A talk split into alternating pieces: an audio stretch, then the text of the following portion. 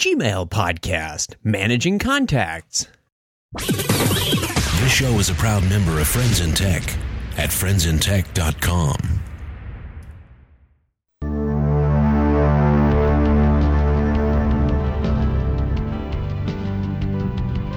Welcome to the Gmail podcast, a collection of short hints, tips, and tricks to help you get more from your Gmail account. I'm your host, Chuck Tomasi. This past week, one of my friends called me for help with their Gmail account. Have you ever tried to resolve a computer issue, especially an internet-related issue, without being there? Now you can have the next best thing and do what I did. Use GoToAssist Express to quickly and securely connect to their machine using just a web browser and see what's on their screen. Walk them through step by step and fix the problem quickly. GoToAssist Express is very affordable. I'd like you to try it free for 30 days by going over to gotoassist.com/techpodcast. That's gotoassist.com/techpodcast for your free 30-day trial. Thanks.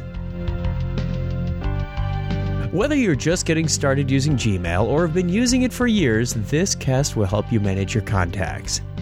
If you're new to Gmail, you're likely typing in the email address of the person when you send them email. For example, chuck@chucktomasi.com. A more effective way is to use the Gmail contacts list. Once the information is in there, you can simply start typing the name of the person, and Gmail will find the contact and use the proper email address. Begin by clicking the link on the left that says Contacts. You'll see three columns in the main window. The left column is a list of group names. You can organize your contacts into groups such as Friends, Work, Rocket Club, or so on. Gmail provides a few examples to help you get started, but you can configure these any way you like. I cover groups more in another podcast. The middle column lists the individual people in your contacts list. You may see some names listed here already if you haven't used Gmail much. You see, Gmail learns these by analyzing the email you've previously sent. To add a new contact, click the icon in the upper right with a plus and a single head. At a minimum, provide a name and an email address and click Save. Note the email field is red until Gmail determines that you've entered a valid email address consisting of an @ and a domain such as .com, .org, and so on. If the person has more than one address, click the little blue Add link to the right of the email label to enter more addresses for this person. You can also add phone numbers, handy for using Google Voice, street addresses, useful for Google Maps, and even a photo of the person. If you need to update someone's contact information, just highlight their name from the middle column and click the Edit button above the Details column on the right to update existing information or add any new data. Deleting a contact is also quite easy. Just click on the name or check the checkbox next to that entry and use the Delete Contact button in the upper right of the contacts details.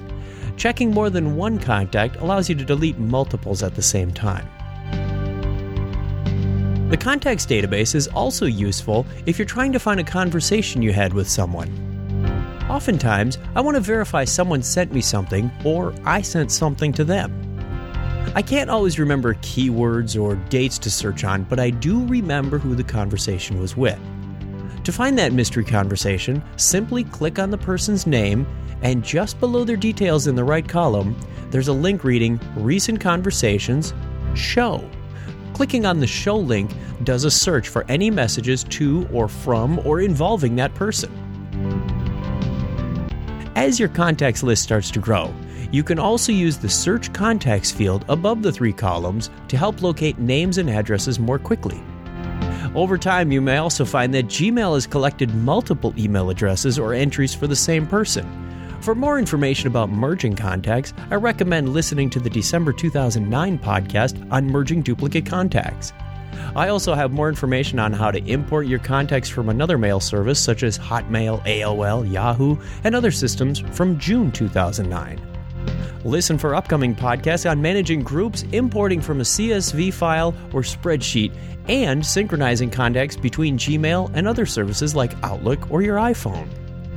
That's all for this time. Comments, suggestions, or questions can be sent to gpodcast@gmail.com. Or check the website for full information and archives of all previous Gmail tips at chuckchat.com. For more great information between the podcasts, follow me on Twitter at @gmailpodcast. I have no affiliation with Google other than as a satisfied Gmail user. Thanks for listening, and don't forget to write.